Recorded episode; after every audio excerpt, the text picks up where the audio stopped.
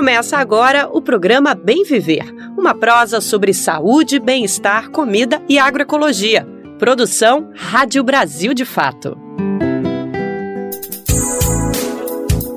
Olá, hoje é sexta-feira, 22 de setembro de 2023. Eu sou a Camila Salmásio e te convido para fazer companhia nessa próxima uma hora com as principais notícias do Brasil e do mundo para você terminar essa semana bem informado e bem informada. Na edição de hoje tem a repercussão do marco temporal das demarcações das terras indígenas no Supremo Tribunal Federal. Nesta sexta, o Tribunal Superior Eleitoral dará início ao julgamento virtual de recurso contra a decisão que tornou Bolsonaro inelegível. No Mosaico Cultural, a gente vai conhecer um pouco da cultura mineira. Moradores de Brumadinho acompanham a restauração de uma igreja histórica de Minas Gerais. Greve na USP. Estudantes e professores da Universidade de São Paulo iniciaram a paralisação nesta quinta. A principal reivindicação é a contratação de mais docentes. Nós também conversamos sobre a privatização da água em São Paulo com a Mauri Polac, membro do Conselho de Orientação do Ondas, diretor da Associação de Profissionais Universitários da Sabesp e vice-presidente do Comitê da Bacia Hidrográfica do Alto Tietê. Essas e outras notícias você ouve agora no nosso Bem Viver. E vale lembrar o horário do programa, que é de segunda a sexta, a partir das 11 horas da manhã pela rádio, mas também está nas principais plataformas de podcast. Você também encontra o Bem Viver no site do Brasil de Fato, na aba Rádio e através de rádios parceiras. O programa é transmitido na Rádio Brasil Atual, 98,9 FM na Grande São Paulo e também pela internet na nossa rádio web, no site radio.brasildefato.com.br mas também dá para ouvir no seu tempo, a hora que você desejar. É só acessar o site do Brasil de Fato ou buscar o programa nas principais plataformas de podcast e, claro, na nossa rede de rádios parceiras que retransmitem o Bem Viver em todo o Brasil. Essa lista de rádios está disponível no nosso site. Já são mais de 100 emissoras fazendo a retransmissão e tem espaço para você também nessa rede. Se você tem uma emissora, uma rádio web, uma rádio comunitária e quer fazer parte dessa rede, é só acessar radio.brasildefato.com.br e lá você clica em como ser uma rádio parceira. Brasil de Fato 20 anos. Apoie e lute.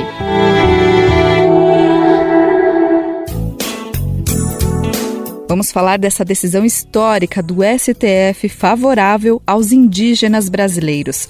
O Supremo Tribunal Federal retomou essa semana o julgamento que define o futuro da demarcação das terras indígenas no Brasil.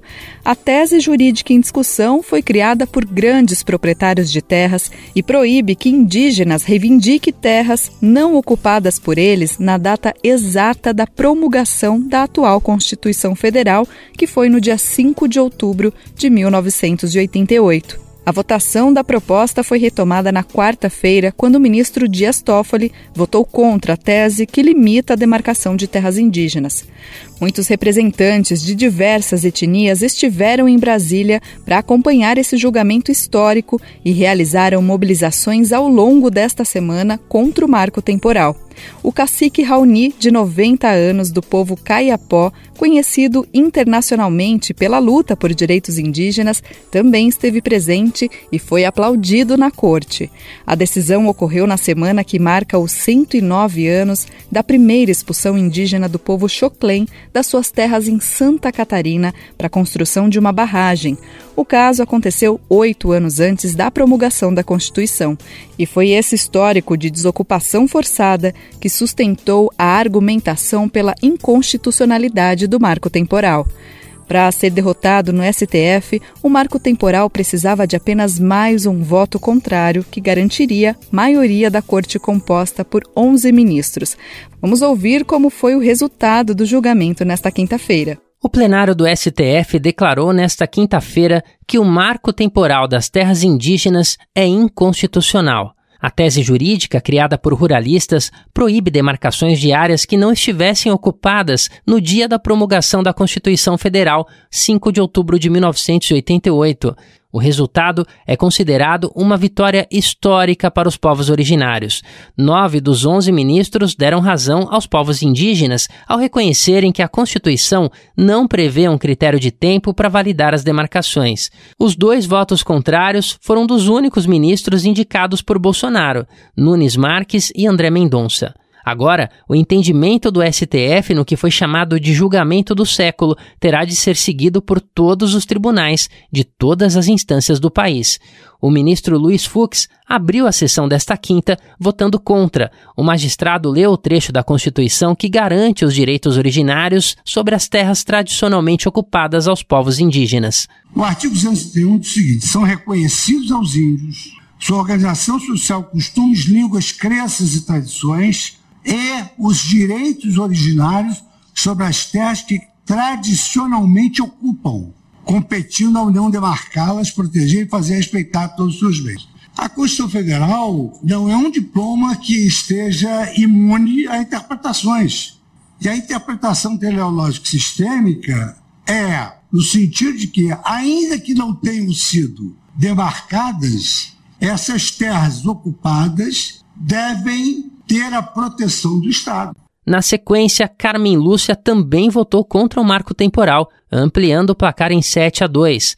A magistrada lembrou que a Constituição não permite retrocesso de direitos. Os direitos dos povos originários, constitucionalmente nomeados como índios, têm natureza de direitos fundamentais, submetendo-se, portanto, ao regime próprio desses. Significa afirmar que não pode haver retrocesso nesses direitos reconhecidos incluídos os que se referem às terras tradicionalmente ocupadas, não se sujeitam esses direitos à reforma no sentido de reduzi-los. O indígena não busca desertar-se de si, nem a Constituição permite seja ele expropriado de seu ser para ceder seu corpo, sua gente, seus costumes, para se instalar um viver nele, um viver alheio. Por fim, marcaram posição contra o marco temporal Gilmar Mendes e Rosa Weber, a presidenta do STF. Na véspera, quarta-feira, dia 20, o ministro Dias Toffoli também já tinha votado contra a tese jurídica defendida por ruralistas e a favor dos indígenas. Em um voto curto, o magistrado disse que a Constituição não prevê um marco temporal para demarcar terras indígenas. Ele destacou ainda que uma parte da sociedade formada por não indígenas tem dificuldades de compreender o direito dos povos originários, o que é previsto na legislação brasileira. Nesse sentido, expressões como, abro aspas, é muita terra para pouco índio, fecho aspas, são a referência mais clara, ao meu ver, dessa incompreensão, em claro desencontro com o intuito constitucional, que é o de assegurar o direito às terras indígenas a partir da concepção dos próprios povos sobre a sua terra, do modo a lhes permitir que a ocupação se estabeleça conforme seus usos, costumes e tradições. Isso pode ou não pode ser uma vontade minha, um desejo meu, é um mandamento da Constituição, no meu olhar, e eu, como guarda da Constituição, devo a ele dar a efetividade necessária. Com um resultado que já pode ser considerado histórico, chega ao fim um dos mais importantes capítulos do movimento indígena no Brasil. O rechaço ao marco temporal esteve no centro de mobilizações e protestos nos últimos anos. Advogados e juristas, indígenas e não indígenas, afirmam que a tese poderia inviabilizar 90% das terras em processo demarcatório. Nesta quinta, não foram abordados dois pontos em debate no STF que ainda preocupam os indígenas a indenização a fazendeiros pelo valor da chamada terra nua e a abertura dos territórios indígenas à mineração, com o aval do Congresso. Apesar de derrotado no Supremo, o marco temporal continua em tramitação no Senado, por meio de um projeto de lei. A tese foi aprovada na Câmara e deverá ser votado na CCJ, a Comissão de Constituição e Justiça do Senado Federal, na próxima quarta-feira, dia 27 da Rádio Brasil de Fato, com reportagem de Murilo Pajola em Lábrea, no Amazonas, e informações da redação no Distrito Federal. Locução: Douglas Matos. E nesta sexta, o Tribunal Superior Eleitoral vai dar início ao julgamento virtual do recurso contra a decisão que tornou Bolsonaro inelegível por oito anos. O ex-presidente Jair Bolsonaro foi condenado pelo TSE à inelegibilidade até 2030 por intenções golpistas e ataques ao sistema eleitoral brasileiro. Ele foi condenado por ter realizado uma reunião com embaixadores em julho do ano passado no Palácio da Alvorada para atacar o sistema eletrônico de votação. A condenação reconhece que ele cometeu abuso de poder e uso indevido dos meios de comunicação.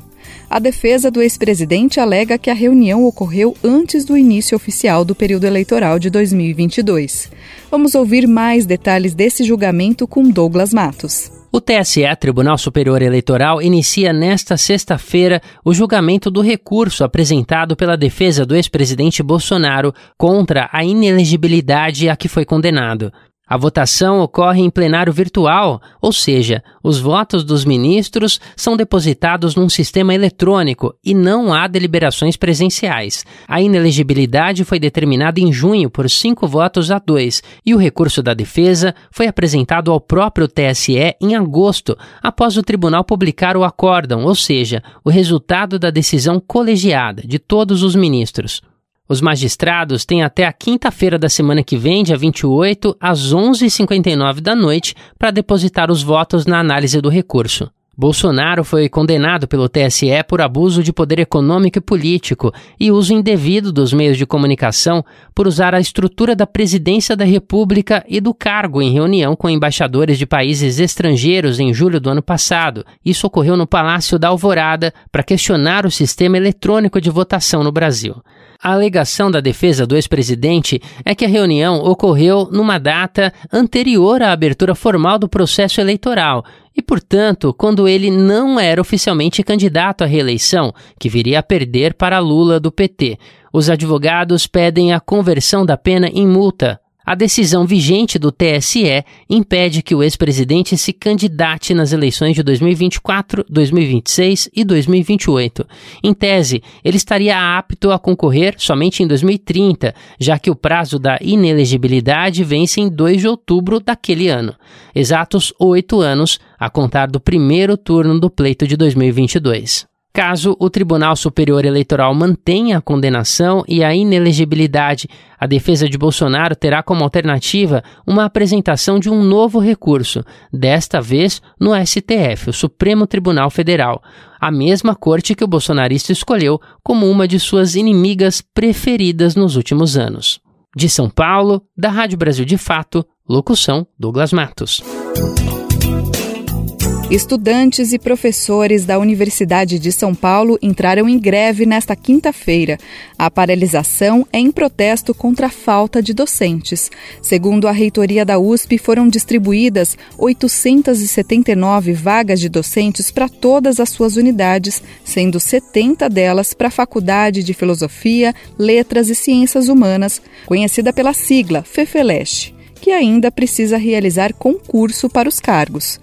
As mobilizações ocorrem desde a noite de segunda, quando estudantes e professores receberam um comunicado oficial de cancelamento das aulas. Na ocasião, um grupo com cerca de mil estudantes foi até o prédio administrativo para protestar e pedir a reabertura das unidades. O curso de letras é um dos mais prejudicados da universidade, segundo um dossiê publicado neste ano pelo Centro Acadêmico de Estudos Linguísticos e Literários. Ainda de acordo com o estudo, seria necessária a contratação imediata de pelo menos 80 professores para as letras, Dados do Anuário USP e do Portal da Transparência mostram que a FEFELESH perdeu 71 professores entre 2014 e 2023. Para entender melhor essas condições dos estudantes e professores da USP, o Programa Central do Brasil, do Brasil de Fato, conversou com João Castro, que é estudante de letras. Ele denuncia que cursos do departamento podem ser interrompidos por falta de docentes. Vamos ouvir. Desde segunda-feira, estudantes da Faculdade de Letras da USP estão em greve. Eles pedem contratações de novos professores e, segundo os estudantes, o funcionamento de alguns cursos dentro do Departamento de Letras está ameaçado por falta de docentes. Outros cursos também estão aderindo à paralisação. Para falar mais sobre essa mobilização dos alunos e as reivindicações aí da greve, eu converso agora com o João Castro, aluno de Letras e integrante do Centro Acadêmico de Estudos Linguísticos e Literários, Oswald de Andrade. Oi, João, obrigada pela presença aqui com a gente hoje. Bem, é uma honra poder estar falando aqui. É, a gente vem participando aí de um processo muito grande de mobilização aqui na Letras, nos demais cursos também aqui da FEFELEST, que vem sofrendo com o processo de sucateamento é, sucessiva aí por parte da reitoria. Pois é, João, a gente está sabendo, né, que existe uma questão da falta de professores na faculdade de letras e tem até departamentos que podem não oferecer vagas no ano que vem justamente por falta de recurso. Eu queria que você falasse, na verdade não por falta de recurso, desculpa, por falta de docentes. Eu queria que você explicasse essa situação para a gente. É, cursos como o coreano, por exemplo, que só são oferecidos dentro daqui da Universidade de São Paulo, tem parcerias aí até com governos da própria Coreia não vão mais ser oferecidos pela falta de docentes aí, é, se não houver realmente uma contratação, uma movimentação em prol da contratação de professores, né? O curso da Letras aí sofre com um déficit de mais de 100 professores, que vem se arrastando desde 2014, né, com sucessivas políticas da reitoria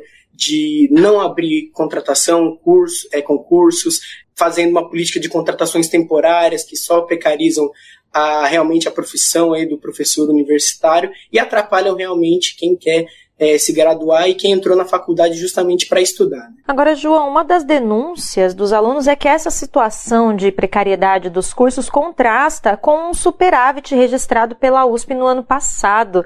Dá para dizer que existe falta de recursos que justifique essa falta de docentes nesses cursos ou você acha que existe, vocês estudantes avaliam que existe alguma outra motivação aí para esse desmonte? Não, de forma alguma. Né? É, a USP ano passado fechou com um superávit orçamentário de mais de 6 bilhões de reais. Existe uma política sistemática aí de desmonte dentro das faculdades de ciências humanas, né? então letras, geografia, história, é, ciências sociais, até mesmo, por exemplo, cursos como jornalismo, que não fazem parte da própria FEFELESH aqui na USP, em detrimento de cursos como administração, economia, que fazem realmente uma inserção dentro do mercado financeiro, né? Então, existe realmente um posicionamento da reitoria com políticas de realmente tirar dos cursos né, de ciências humanas em detrimento dos cursos que realmente fazem parte do sistema financeiro e podem acarretar né, um, um superávit financeiro para a universidade, né, contra, contrastando com a produção é, política, a produção acadêmica que é vista né, dentro dos cursos de ciências humanas. Pois é, outras unidades acadêmicas então até cogitam aderir à greve. Você falou que tem outras unidades aí que também enfrentam problemas. Queria que você falasse um pouquinho quais são essas unidades que aí estão cogitando fortalecer essa greve e que e se elas também estão enfrentando essas dificuldades, assim como a Faculdade de Letras. Sim, dentro da FEFELESH, né, da Faculdade de Ciências Humanas, a Geografia, a História, as Ciências Sociais e a Filosofia já aderiram à greve. Ontem foi votada pela Assembleia do DCE, do Diretório Central dos Estudantes, uma greve geral dentro da USP. Além disso, cursos na ECA, né, na, no Instituto de é, Ciências e Artes Plásticas, que contém jornalismo, por exemplo, também estão sofrendo com uma falta massiva de professores. Então, existe uma unidade dentro da universidade com relação às lutas, né, pela falta de professores que ocorre de maneira generalizada. Né. Outros campos, como a USP Leste, a EASH, também no semestre passado está faltando estava é, sofrendo com uma falta de professores imensa. Né? Você falou né, que o curso de coreano ele está ameaçado. Eu queria que você explicasse um pouco para a gente quais as consequências da gente perder, porque às vezes é, é, uma matéria que pode parecer distante da nossa cultura. Algumas pessoas podem não se dar conta é, da importância de ter um curso desse dentro da USP. Eu queria que você falasse um pouco disso. O efeito prático mais rápido é a falta de interesse, né, que pode ocorrer por falta, é, pela falta da oportunidade de você poder realmente fazer uma língua e realmente poder estar focado isso como a sua graduação no ensino superior. Mas também ocorre uma falta perda de cultura, de enriquecimento cultural muito grande, porque os cursos né, de faculdade de ensino superior, aqui da Letras, da USP, não são baseados apenas num curso de língua. Ocorre também uma troca cultural muito grande, intercâmbios e até mesmo matérias mesmo que você que são oferecidas como cultura coreana, ensino literário da literatura coreana. E isso tudo é perdido, né? Quando não tem realmente o oferecimento das matérias, das vagas. É uma perda de uma produção cultural que é muito enriquecedora, tanto para o Brasil, tanto para a Coreia, tanto para os estudantes, Então é uma conexão que é perdida mesmo. E para os próximos dias de greve, quais atividades aí estão previstas, João? A gente vai ter assembleias diárias, né, aqui na Letras, para realmente definir quais são as próximas atitudes a serem tomadas. Estão ocorrendo, hoje ocorreu também, vão ocorrer nos próximos dias, é, rodas abertas com professores, em que as situações vão serem levantadas, manifestações também estão sendo marcadas junto também com o DCE e o Centro Acadêmico aqui da Letras. E é isso, é muito importante todo mundo que quiser colar realmente comparecer. A gente está marcando também um ato para quinta-feira, para fora dos portões da universidade, para que todo mundo possa ficar realmente ciente dos problemas que a gente vem enfrentando. Isso aí, João. Te agradeço então a sua participação e as informações. Convido as pessoas a se informarem mais também, porque a universidade pública não é só dos estudantes, é de todos nós. Existe uma produção que beneficia também a sociedade. Então fica aí esse registro. Obrigada, João. Até uma próxima oportunidade. Obrigado, viu? Muito obrigado a todos. Nós conversamos com João Castro, aluno de Letras e integrante do Centro Acadêmico de Estudos Linguísticos e Literários Oswald de Andrade. Todo mundo sabe que o acesso à água boa, de qualidade, é um direito universal de todos. Mas o governo de Tarcísio de Freitas pode colocar obstáculos e inseguranças na garantia desse direito com a privatização da Sabesp em São Paulo. E já existem outras experiências que mostram que a privatização traz problemas para esse fornecimento, como a elevação de tarifas e a queda na qualidade do serviço. Então, qual a motivação de se querer privatizar? Essa é uma das perguntas feitas pelo especialista no assunto, Amauri Polak. Ele é diretor da Associação dos Profissionais Universitários da Sabesp e também conselheiro do Observatório Nacional dos Direitos à Água e ao Saneamento, conhecido como ONDAS.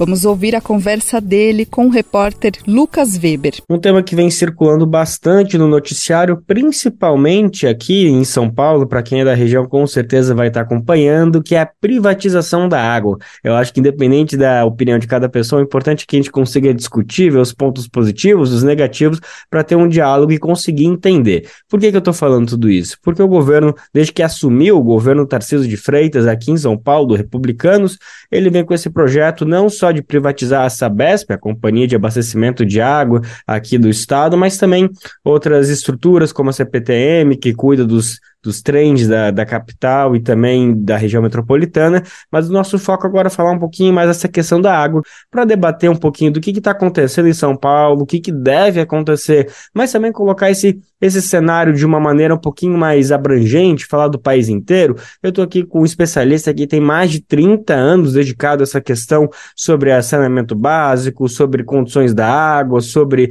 privatização, enfim. Eu estou falando do professor Almari Polatti, ele é mestre mestre em Planejamento e Gestão do Território pela UFABC, a Universidade Federal do ABC. Ele foi presidente do Comitê da Bacia Hidrográfica do Alto Tietê e diretor da Associação dos Profissionais Universitários, a SABESP, além de conselheiro do Observatório Nacional dos Direitos à Água e ao Saneamento, a ONDAS. Antes da gente começar a conversar, professor, obrigado mais uma vez pela sua disponibilidade. Faz um prazer conversar contigo ainda mais sobre um assunto tão importante, uma demanda popular, falar sobre a privatização da água. É um prazer aqui falando com você, Lucas, e com todos os ouvintes, todos os internautas, né, e aqueles que nos, nos veem aqui, no, no no Brasil de fato. É um prazer falar com essa mídia tão importante e tão guerreira aqui na defesa dos direitos da, dos brasileiros e brasileiras. O prazer é nosso, professor. Então, acho que a gente podia começar a nossa conversa falando um pouquinho da situação de São Paulo, que é isso, está cheio de manchete, todo dia a gente vê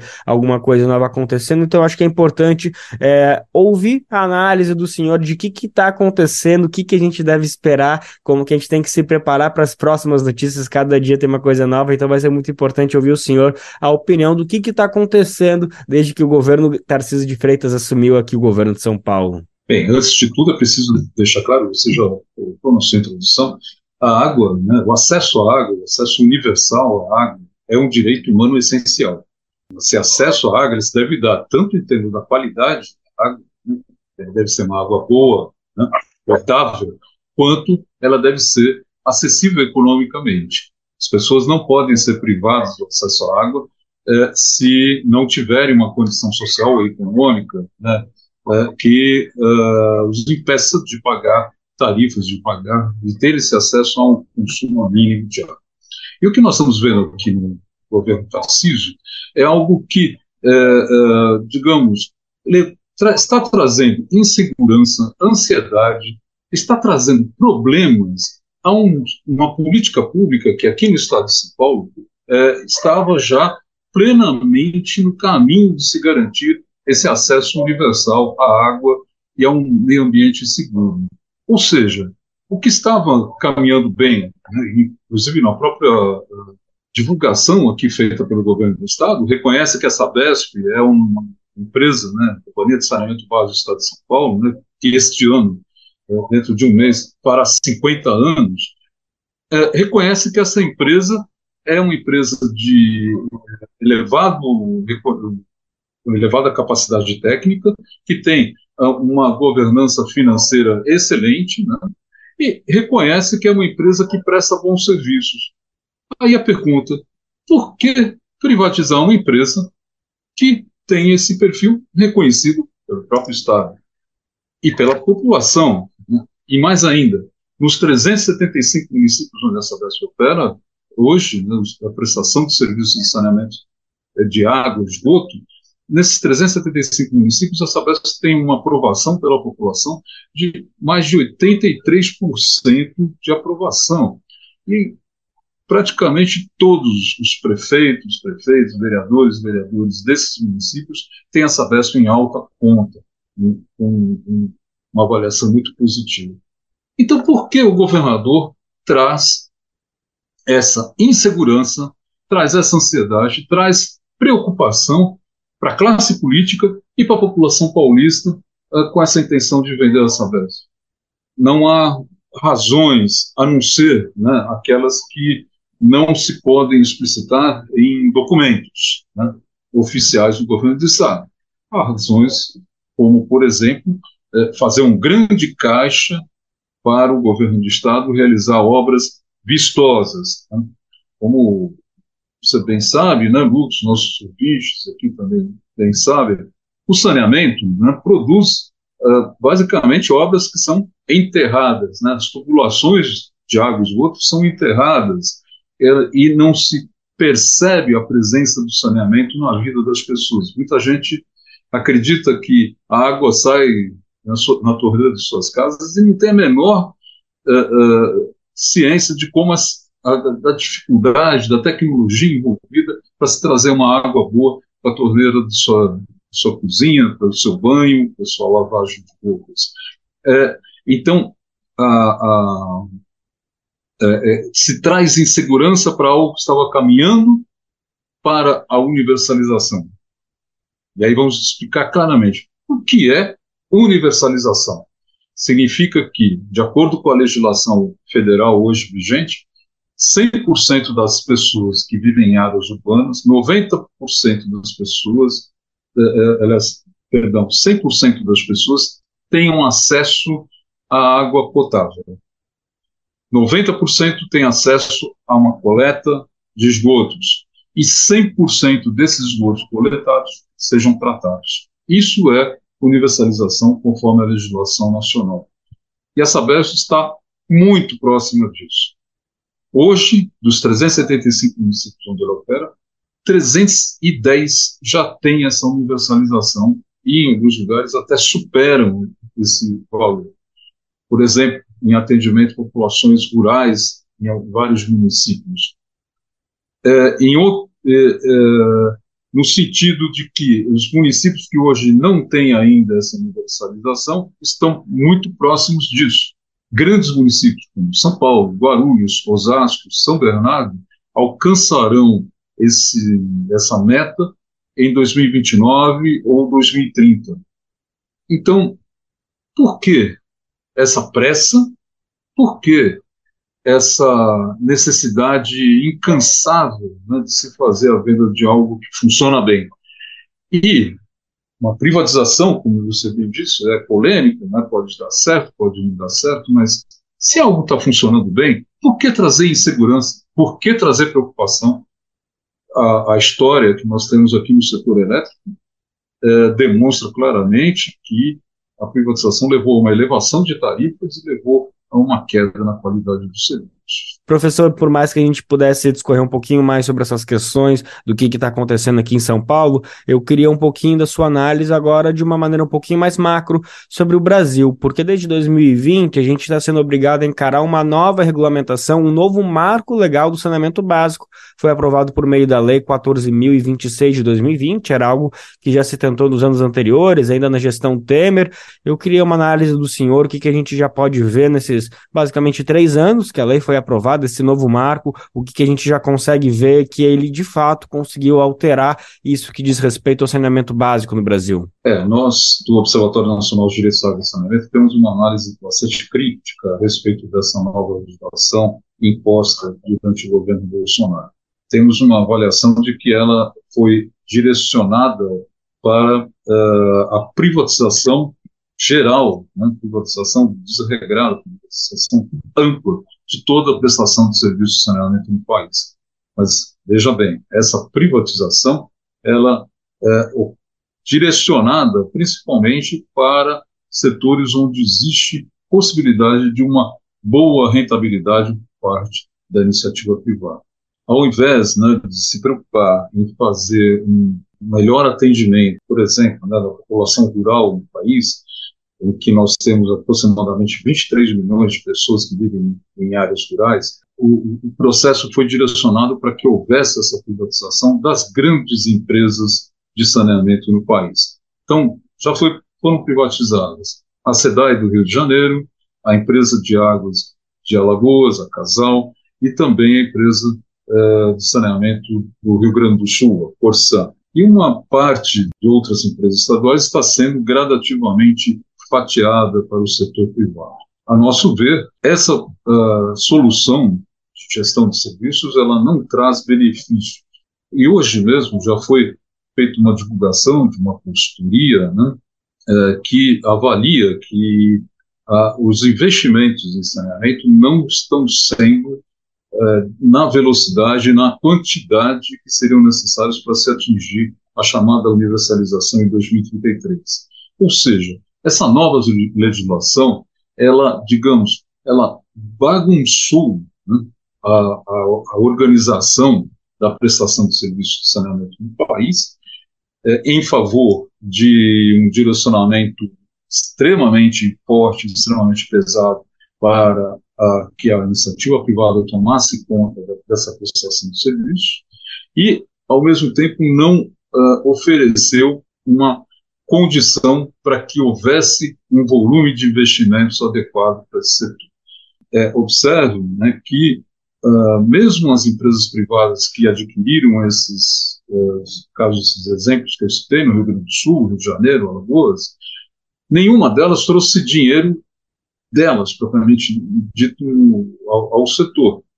Uh, elas conseguiram empréstimos no próprio banco público, é, professor, para fechar nossa conversa, eu só queria que o senhor comentasse um pouquinho como que funciona o processo de reestatização, que a gente sabe que aconteceu em algumas partes do mundo.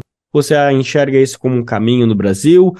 Eu creio que a experiência é, bom, é, terá que ser vivida aqui no Brasil para que se possa é, revisar esse marco legal. Essa experiência que nós estamos vivendo hoje, uma experiência que está em pleno acordo com aquilo que é o neoliberalismo, ou seja, a, a, a prática do Estado mínimo, é, ela aprofunda a desigualdade e aprofunda a exclusão social.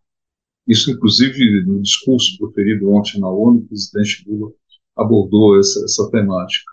É, e isso vai ter que ser vivido, é inevitável. Nesse momento, não é possível a reformulação do marco legal, porque ainda prevalece esse espírito e essa visão neoliberal de que o Estado é ineficiente, o Estado deve ser mínimo e deve uh, se ausentar da gestão das políticas públicas uh, e da prestação de serviços públicos.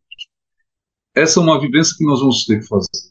E é a mesma vivência que foi uh, dizer, praticada né, durante um bom tempo em países como França, Alemanha, Espanha, Portugal, os próprios Estados Unidos, durante em várias localidades. E essas experiências, em grande parte, retrocederam para uma reestatização.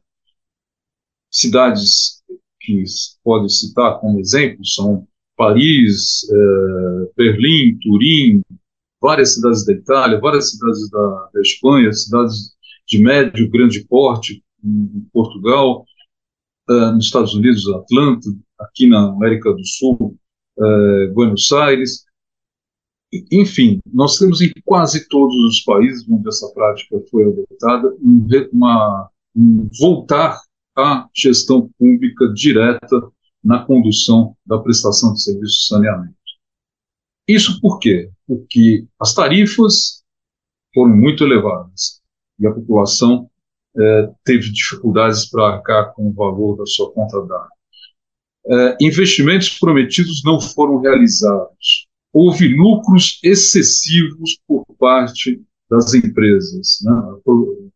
dizer, a captação de lucros excessivos em favor dos acionistas da empresa. Dirigentes dessas empresas ganharam fortunas fazendo dinheiro com a gestão das águas. É, a gente tem como exemplo agora o caso da Inglaterra. Toda essa história de privatização do saneamento começou na Inglaterra durante o governo Thatcher em 1988. E na Inglaterra há um movimento fortíssimo pela reestatização uh, do saneamento lá. Por quê? Porque tão uh, festejado né, Rio Thames, né, que sempre se dizia como exemplo de uh, limpeza e de despoluição, hoje está perdendo qualidade nas suas águas, por conta da falta de investimentos que as empresas públicas, as empresas privadas, perdão, que tomaram conta do saneamento inglês, uh, deixam de fazer. As praias inglesas, que tempos atrás eram despoluídas, hoje estão poluídas. Isso é uma mostra muito clara de que uh, aquilo que não interessa em termos de lucratividade deixa-se para trás quando a gestão é privada. O que não acontece, via de regra, quando é uma gestão pública. É, não é à toa que Paris, onde havia as duas maiores empresas de saneamento mundiais, é, Paris reestatizou há cerca de 12 anos e com ótimos resultados. E a população está bastante satisfeita com essa gestão que é da administração municipal parisiense. Não, ninguém tem saudade das empresas uh, que antes operavam os serviços em Paris. Então, a forma de se fazer é via experiência. Talvez daqui a pouco tempo, no Rio de Janeiro, a população vá sentir que o bolso está pesando, aliás, já está sentindo, porque antes quem pagava para a SEDAI pública cerca de 70 a 100 reais por mês de conta d'água, hoje está pagando 300 reais. Isso mostra, né? Você pega uma família, tem casos aí que estão na mídia, famílias pequenas, uma mãe com dois filhos pequenos, uma moradia simples, passou a pagar 300 reais por mês de, de, de conta d'água. É um absurdo você ter reajustes desse, desse patamar.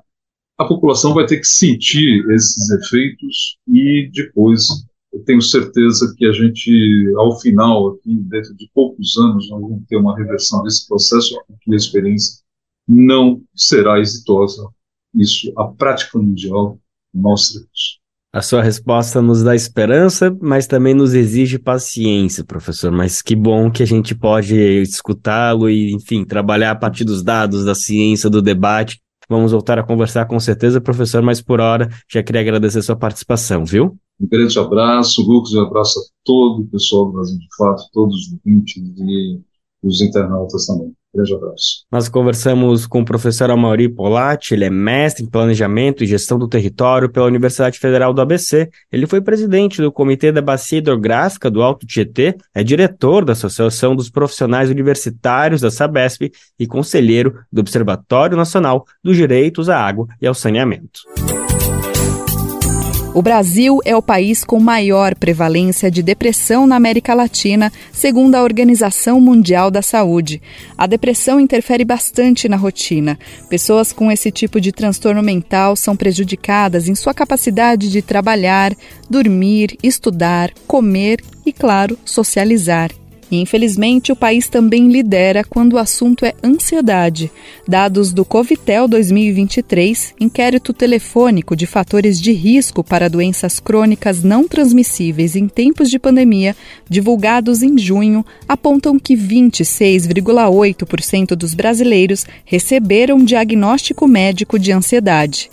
Mas você sabia que o trabalhador que adoece por depressão, pode receber auxílio doença, benefício que é assegurado pelo INSS. O Instituto fez o comunicado oficial nesta quarta-feira por meio das suas redes sociais. Vamos saber mais informações com Daniela Longuinho, da Rádio Nacional. O INSS se juntou à campanha Setembro Amarelo de Prevenção ao Suicídio para destacar o direito ao benefício por incapacidade previsto em lei. De acordo com o Instituto, os segurados diagnosticados com ansiedade ou depressão que necessitam ficar afastados do trabalho podem solicitar o auxílio doença. Para isso, o cidadão precisa estar incapacitado para o trabalho por mais de 15 dias consecutivos e ter contribuído para a Previdência no mínimo nos últimos 12 meses antes do período de afastamento. A solicitação deve ser feita pelo aplicativo Meu INSS ou pela Central 135. O segurado pode requerer o benefício por meio de perícia médica ou análise documental, com a apresentação de atestado médico e documentos complementares. A documentação médica deve estar legível, conter data de emissão, data do início do repouso e prazo estimado, além de conter informações sobre a doença ou CID, ter a assinatura do profissional e carimbo de identificação com o registro do conselho de classe. O tempo de duração do benefício será estabelecido pela Perícia Médica Federal. O segurado pode ainda solicitar a prorrogação do benefício se considerar que não tem condições de retornar ao trabalho ao final do tempo estabelecido. Da Rádio Nacional em Brasília, Daniela Longuinho. Nos últimos programas, a gente vem falando sobre a importância do Plano Nacional de Imunizações que completa 50 anos em 2023. Um dos fatos importantes na história da vacinação no Brasil é a erradicação da poliomielite, doença que pode afetar crianças e adultos com a paralisia dos membros inferiores. Mas, após 34 anos sem a doença, o baixo índice de vacinação preocupa as autoridades. Uma das ações do Ministério da Saúde é substituir a imunização que era feita através da famosa gotinha pela vacina injetável a partir do ano que vem. De acordo com o órgão, essa atualização é baseada em critérios epidemiológicos, evidências sobre a vacina e recomendações internacionais. Vamos saber mais sobre essa mudança com a repórter Tamara Freire.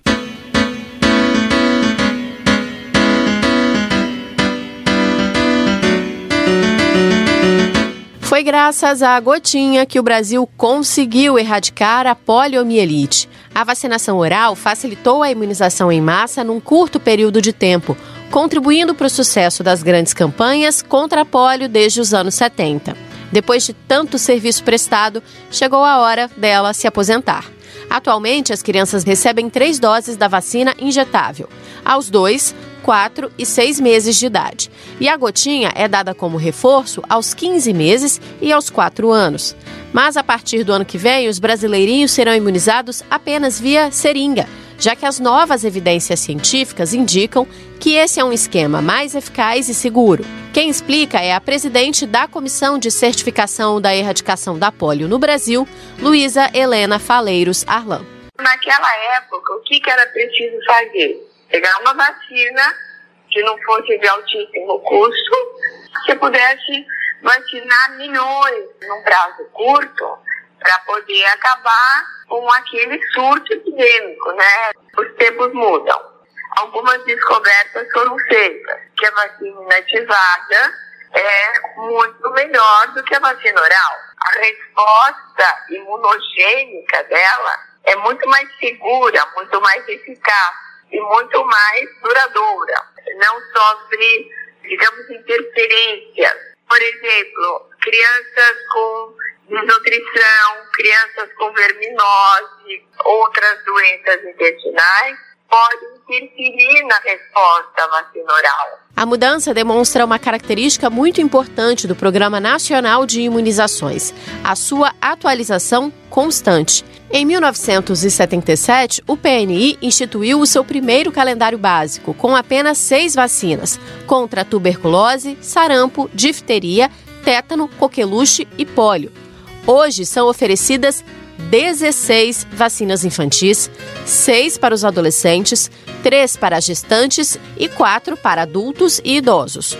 De acordo com o coordenador do programa, Eder Gatt, novas inclusões são avaliadas constantemente. Essa avaliação ela é feita pela Conitec, que é uma comissão técnica ligada ao Ministério da Saúde. Então, é preciso obedecer alguns critérios. Se a vacina, primeiro, ela é segura e de fato funciona. Segundo, o produtor precisa garantir abastecimento e é preciso garantir preço para que seja viável. Uma das prioridades neste momento é a vacina contra a dengue, doença que só este ano registrou mais de um milhão de casos e de 600 mortes no Brasil. Em março, a Anvisa concedeu registro para a vacina Kidenga, criada pela farmacêutica japonesa Takeda. E o Ministério da Saúde espera firmar um acordo com transferência de tecnologia para que ela seja produzida pela Fiocruz. Mas especialistas chamam a atenção também para outras doenças graves com vacinas disponíveis, como o vírus sincicial respiratório, que causa infecção nas vias respiratórias, especialmente em crianças pequenas. A diretora da Sociedade Brasileira de Imunizações, Isabela Balalé, defende essa e outras inclusões. Uma vacina pneumocócica mais valente, ao invés de 10, 13 ou até 15. Ampliar a proteção, porque os 50% dos casos de meningite pneumocócica, pneumonia, formas graves, são causadas por um tipo que não está na 10. Priorizar o enriquecimento do calendário do idoso, inclusive a vacina contra o pneumococcus, que também é um problema, e a vacina contra o herpes zoster. Além disso, alguns pesquisadores avaliam que o calendário básico poderia ter um número maior de vacinas combinadas. Como uma mesma aplicação protege contra várias doenças, seriam necessárias menos idas aos postos, o que poderia contribuir para o aumento das coberturas. Com a colaboração de Vinícius Lisboa, da Agência Brasil, da Rádio Nacional no Rio de Janeiro, Tâmara Freire.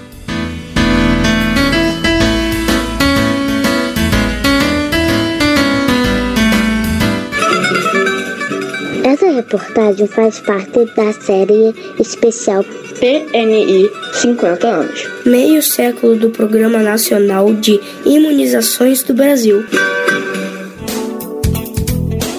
O trabalho infantil pode gerar inúmeras consequências à saúde física e mental das crianças e dos adolescentes. Apesar dessa prática ser ilegal, diversas crianças e adolescentes trabalham em propagandas, na TV, no cinema e em outras ocupações. A permissão envolve aspectos legais de acordo com o ECA, Estatuto da Criança e do Adolescente, e os impactos negativos também acontecem no dia a dia, como distúrbios do sono, baixa autoestima e até depressão.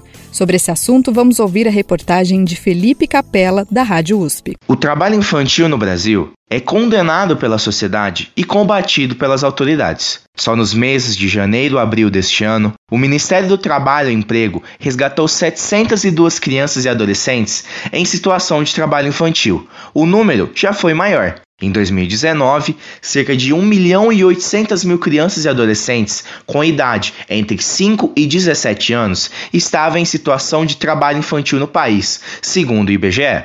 Esses dados estão em relatório divulgado pelo Observatório do Terceiro Setor. Criado em 1990, o Estatuto da Criança e do Adolescente, mais conhecido como ECA, proíbe toda e qualquer forma de trabalho para crianças menores de 14 anos e condiciona o trabalho para jovens entre 14 e 17 anos no formato de aprendiz. O que leva as crianças e adolescentes ao trabalho, na maioria das vezes, é a situação de pobreza ou de extrema pobreza, segundo os analistas. Mas há uma parcela da população infantil e adolescente que trabalha e muito e não só tem a conivência da sociedade e das autoridades, como recebe os aplausos.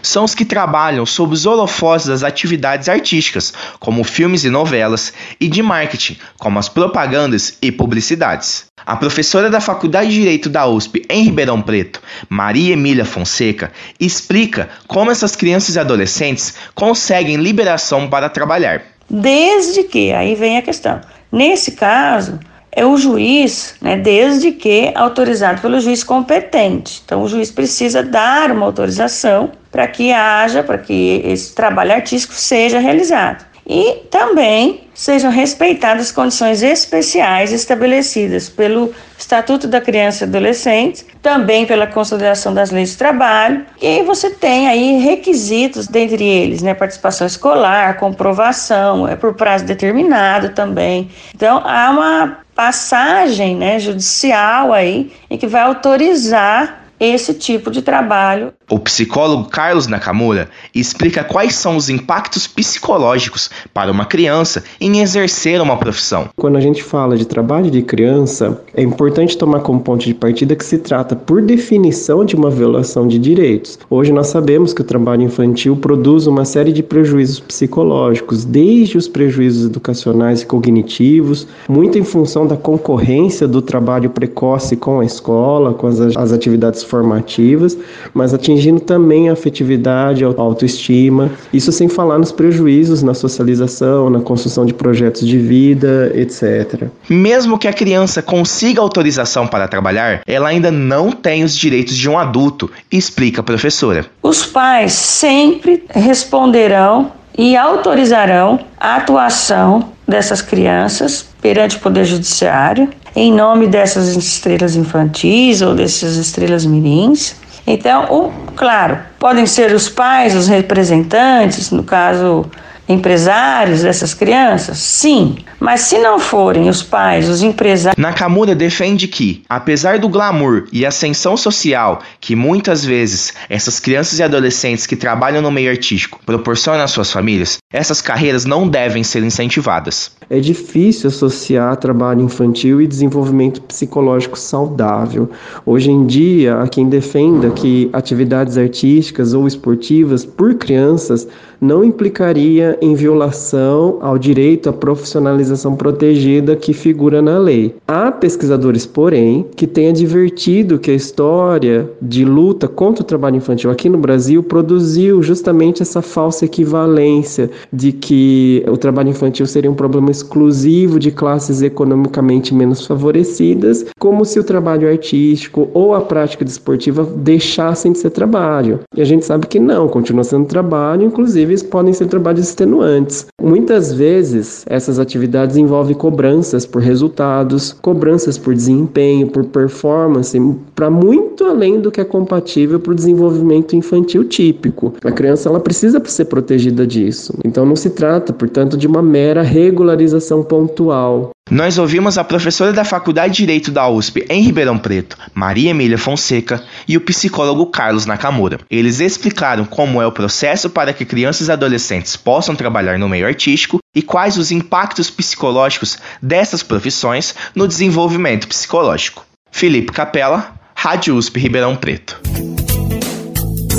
Faz parte do roteiro turístico de quem visita as cidades mineiras conhecer as igrejas a parada é quase obrigatória, porque conhecer esses espaços é também conhecer uma parte da história do Brasil. Hoje a gente conhece a Igreja Matriz Nossa Senhora da Piedade, que foi tombada em 2010 pela Prefeitura Municipal de Brumadinho por sua importância cultural para a cidade.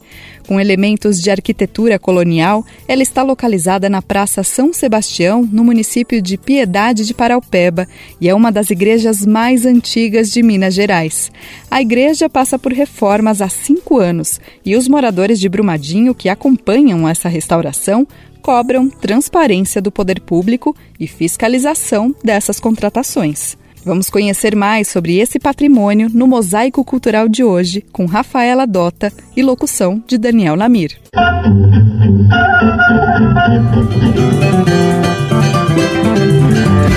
Mosaico Cultural, uma produção Rádio Agência Brasil de Fato.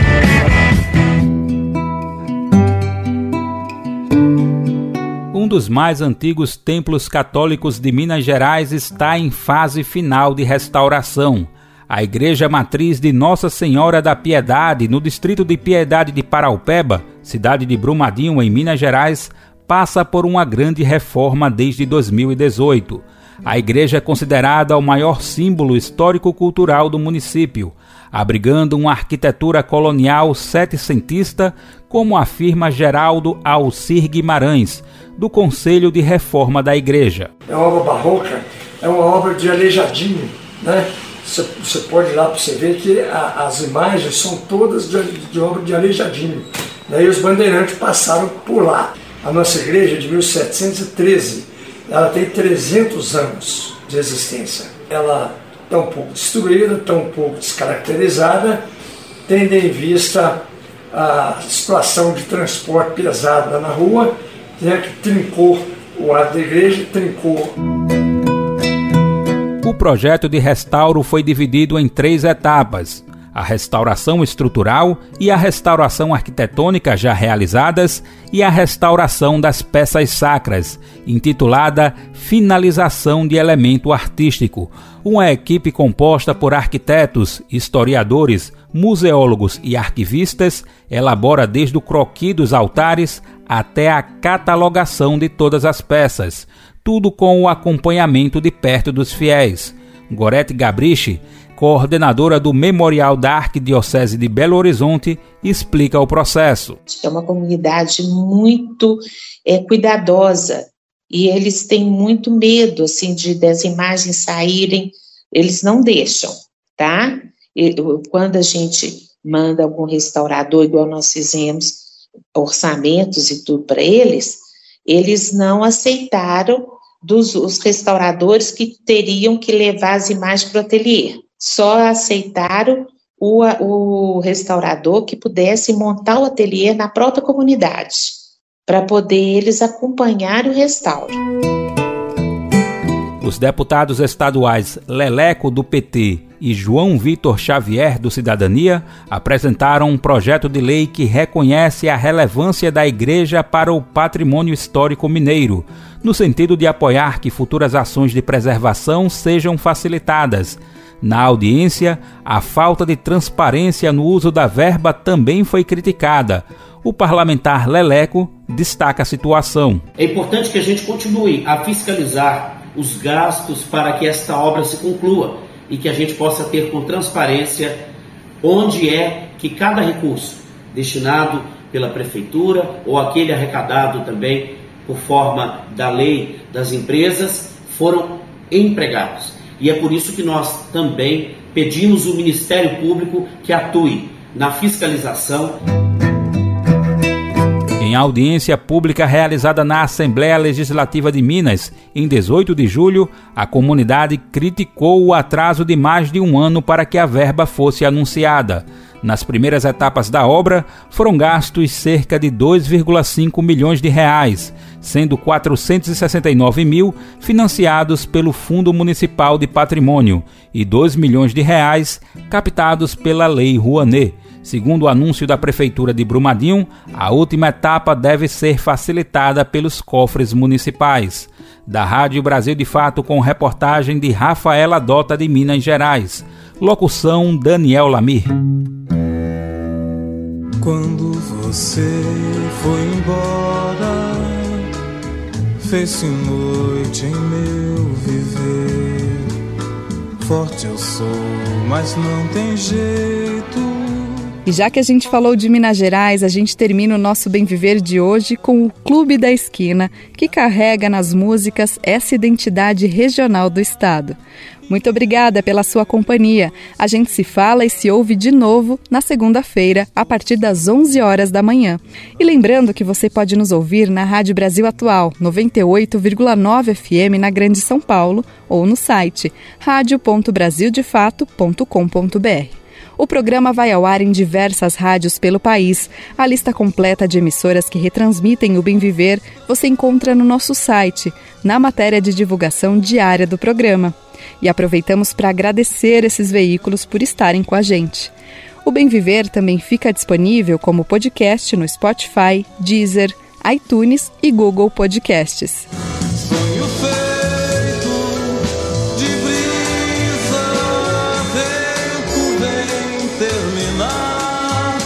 Esse programa teve minha apresentação, Camila Salmásio, e roteiro de Annelise Moreira. Edição e produção de Daniel Lamir, Douglas Matos e Lucas Weber. Trabalhos técnicos de André Paroche, Adilson Oliveira e Lua Gattinone. Coordenação de Rádio e TV, Monize Ravena. Direção de programas de áudio, Camila Salmásio. Direção executiva, Nina Fidelis. E apoio de toda a equipe de jornalismo do Brasil de Fato. Você ouviu o programa Bem Viver, uma prosa sobre saúde, bem-estar, comida e agroecologia. Produção Rádio Brasil de Fato.